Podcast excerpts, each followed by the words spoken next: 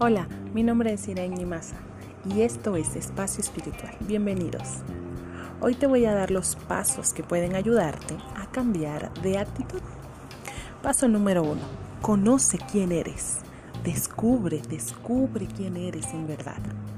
2. Sonríe y aprende a buscar la perspectiva más útil. 3. Busca un entorno favorable. 4. Cambia tus hábitos poco favorables.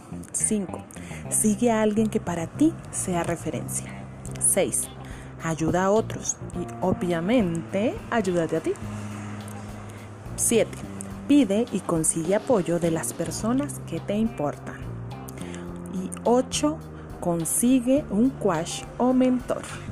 Espero que estos pasos te ayuden a cambiar un poco tu actitud. Acuérdate que debemos ser siempre positivos.